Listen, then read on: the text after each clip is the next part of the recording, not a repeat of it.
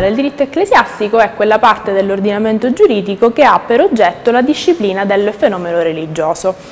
dobbiamo capire che cosa si intenda per fenomeno religioso. Il fenomeno religioso è quel complesso di credenze, di convinzioni dell'uomo ehm, per il, una visione del mondo che è fondata appunto su un'idea sia del sacro che del divino. Lo Stato italiano ha, ha avuto un diverso atteggiamento rispetto ovviamente al fenomeno religioso e alle religioni in generale. Dapprima si eh, caratterizzò come uno Stato confessionista in cui quindi si ha una religione di Stato ed è quella religione che deve essere perseguita da tutti i consociati, oppure si può avere un, uno Stato di tipo unionista dove il potere temporale e il potere ovviamente della, dello Stato religioso sono concentrati nelle mani di una stessa eh, persona infine uno Stato laico che va a distinguere completamente la sfera temporale dalla sfera spirituale e quindi dà vita anche alla possibilità di un pluralismo confessionale. Ovviamente all'interno dello Stato italiano, che è uno Stato essenzialmente laico, l'entrata ehm, in vigore della Costituzione riconosce all'articolo 3 eh, l'uguaglianza di tutti i cittadini eh, di fronte ovviamente alla legge, senza distinzione di religione e altresì eh, le religioni vengono considerate ugualmente libere innanzi alla legge. Dall'Unità d'Italia in poi, quindi dal 1861, il diritto ecclesiastico nel nostro Stato ha attraversato tre diverse fasi. Una fase essenzialmente liberale, un eh, secondo periodo invece che è caratterizzato dall'entrata in vigore dei patti lateranensi nel 1929 e eh, una eh, terza fase di contrattazione bilaterale Stato-Chiesa con l'entrata in vigore della, della nostra Costituzione. Diciamo che il primo eh, periodo appunto liberale è caratterizzato dalla um, presenza nello Stato italiano di uh, Cavour che eh, riconosce diciamo, la religione cattolica come religione di Stato, tant'è che nello Statuto albertino il cattolicesimo veniva considerato come l'unica religione di Stato. Accadde però che eh, durante il periodo appunto dell'epoca dell liberale eh, la, ehm, lo Stato italiano fu costretto a eh, emanare la cosiddetta eh, legge delle guarentigie per ehm, garantire il ridimensionamento del patrimonio ecclesiastico che tramite appunto il cosiddetto fenomeno della mano morta era stato arricchito eh, tramite i lasciti testamentari dei eh, cittadini. La legge delle guarentigie del 1871 eh, andava a riconoscere al Papa una immunità delle rendite e dei privilegi per, ehm, in cambio diciamo, degli immobili che erano stati eh, a questi appunto lasciati. Tuttavia il pontefice non accettò mai eh, tale legge ehm, perché risultava essere in contraddizione con lo spirito diciamo, del pontificato. Dopo la fine della prima guerra mondiale entriamo invece nella seconda fase che attraversa appunto il eh, cattolicesimo e il diritto ecclesiastico all'interno dello Stato italiano e cioè con eh, la, mm, il regime fascista eh, in cui Mussolini capisce che il, la religione poteva essere intesa più che altro come un modo per avere una maggiore coesione sociale e un maggiore consenso politico. Di conseguenza andò a intraprendere delle lunghe trattative trattative con la Chiesa e eh, si giunse l'11 febbraio del 1929 alla entrata in vigore alla stipula dei patti lateranensi che segnavano quindi il ricorso allo strumento pattizio, quindi una contrattazione bilaterale paritaria dei rapporti tra Stato e Chiesa. Infine con l'entrata in vigore della Costituzione nel 1948 si vanno invece a eh, identificare e a ehm, individuare il, alcuni principi fondamentali in materia religiosa e eh, si ebbe appunto il consolidamento di questi. Eh, in particolare si affermò appunto la libertà religiosa che veniva individuata eh, sia nella sua forma collettiva e garantita altresì nella sua forma individuale. Si eh, garantì altresì una eh, libertà di tutte le confessioni religiose e quindi il principio di non discriminazione discriminazione e eh, infine il riconoscimento dello strumento pattizio nei rapporti tra lo Stato e le varie confessioni religiose. Eh, I patti vennero rivisti eh, con un successivo accordo nel 1984, il cosiddetto accordo di Villa Madama. Per eh, andare a individuare l'importanza del diritto ecclesiastico occorre andare a definire quelli che sono i rapporti tra lo stesso e il diritto canonico. Il diritto canonico viene appunto definito come l'insieme di quelle norme giuridiche giuridiche di quei precetti che vengono fatti valere all'interno degli organi della Chiesa, Differentemente il diritto ecclesiastico viene invece individuato come quel diritto che serve a regolare i rapporti tra eh, lo Stato italiano e la Chiesa cattolica. Eh, il ehm, fenomeno quindi religioso che viene eh, individuato all'interno del diritto ecclesiastico coinvolge non soltanto l'individuo ma anche appunto le formazioni sociali e quindi il diritto ecclesiastico si giova di una struttura essenzialmente policentrica perché non fa parte parte del, di, di, un, di, un, diritto internazionale, è invece parte del nostro diritto interno ed è in, eh, più che altro un ramo del diritto pubblico. Vediamo di addentrarci e di approfondire eh, quella che è la nascita del diritto ecclesiastico all'interno del, dello Stato italiano. Nel 1861 ehm, venne proclamato il Regno d'Italia e questa proclamazione non poteva eh, però considerarsi completa dal momento che eh, mancavano eh, lo Stato, la parte dello Stato romano e ehm, la parte veneziana. Eh, il problema dell'indipendenza del papato e della Santa Sede prende quindi il nome in questo periodo periodo di questione romana questione che dopo un decennio di inutili tentativi diplomatici viene eh, risolta militarmente con la breccia di Portapia e la presa di Roma nel 1870 eh, e con l'ingresso quindi e l'occupazione di Roma da parte dell'esercito italiano. E con il Regio Decreto che venne poi promulgato nel 1870 si, andrò, si andò a sancire l'annessione delle province romane che eh, erano di eh, competenza diciamo, del papato alla, eh, al Regno d'Italia. Il 13 marzo quindi del 1871 proprio per porre fine alla questione romana venne emanata dal Regno d'Italia la legge delle guerrentigie ehm, di cui abbiamo eh, poc'anzi parlato. Questa legge andava a tutelare l'indipendenza l'indipendenza economica della Chiesa e garantiva delle rendite, delle immunità e dei privilegi al pontefice. Tuttavia la Santa Sede non accettò mai tale legge poiché non presentava delle garanzie di stabilità, poiché era una legge interna al Regno e quindi poteva essere successivamente abrogata. Il Regno d'Italia cercò comunque di ovviare a questa problematica formalmente attribuendo alla legge ehm, delle guerentigie il carattere di legge fondamentale. Tuttavia questa dichiarazione non toglieva alla stessa un carattere unilaterale, proprio per questo il pontefice non l'accettò mai. Successivamente, nei primi anni del Novecento, in particolare con il regime fascista, ehm, vi fu una ehm, situazione ben diversa, in quanto la Chiesa viene considerato un docile strumento di coesione sociale e di consenso politico. Di conseguenza Mussolini comincia, incomincia delle trattative con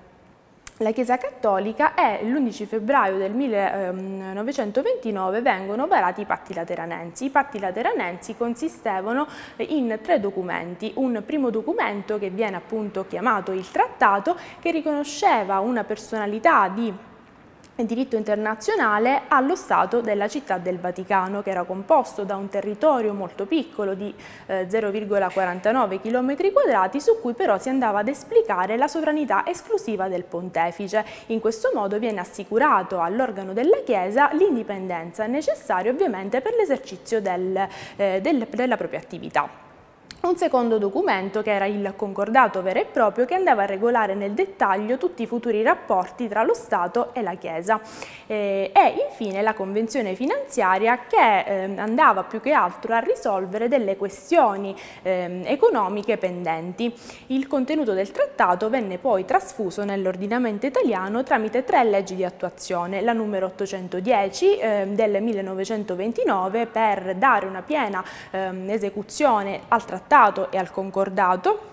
la legge numero 847, la cosiddetta legge matrimoniale, che eh, andava a riconoscere gli effetti civili del matrimonio celebrato secondo le regole del diritto canonico e infine la numero 848, sempre del 1929, che ehm, andava a ehm, individuare l'importanza degli enti ecclesiastici. I punti principali del trattato furono l'affermazione del principio confessionale per cui la religione cattolica era la sola religione dello Stato, eh, poi venne riconosciuta una maggiore autonomia agli enti centrali della eh, Chiesa Cattolica, viene data alla Santa Sede una sovranità internazionale e nasce la città del Vaticano, città del Vaticano che aveva un conseguente regime giuridico, ehm, il cosiddetto regime di Piazza San Pietro, per cui la sovranità e la giurisdizione spettano alla Santa Sede, mentre all'Italia, quindi allo Stato, spetta di provvedere ai servizi pubblici, acqua, ehm, luce. E infine l'affermazione della sacralità e della inviolabilità della persona del sommo pontefice che veniva equiparata alla persona del re. Successivamente al concordato viene eh, approvata una ulteriore legge, la legge 1159 del 1929, che andava a contenere delle disposizioni sull'esercizio dei culti ammessi nello Stato italiano e quindi anche sul matrimonio eh, che veniva celebrato per i culti cosiddetti acattolici.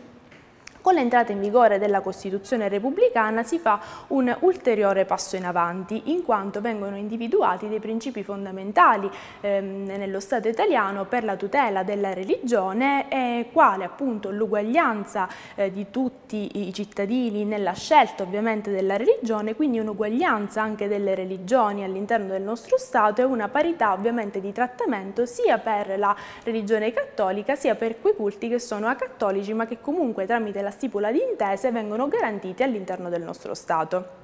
Eh, il, eh, con il Concilio Vaticano II e eh, con la eh, Costituzione Gaudium et Spes si andò a ehm, cercare di riformulare eh, eh, l'accordo dei patti lateranensi proprio perché erano mutati ovviamente i ehm, costumi della società con l'entrata in vigore della Costituzione. Eh, venne quindi formulato nel 1984 il cosiddetto accordo di Villa Madama che andava a riformulare i patti lateranensi. Questo accordo eh, constava di tre elementi, un preambolo in cui si faceva riferimento a quelle che erano state le eh, modificazioni a livello sociale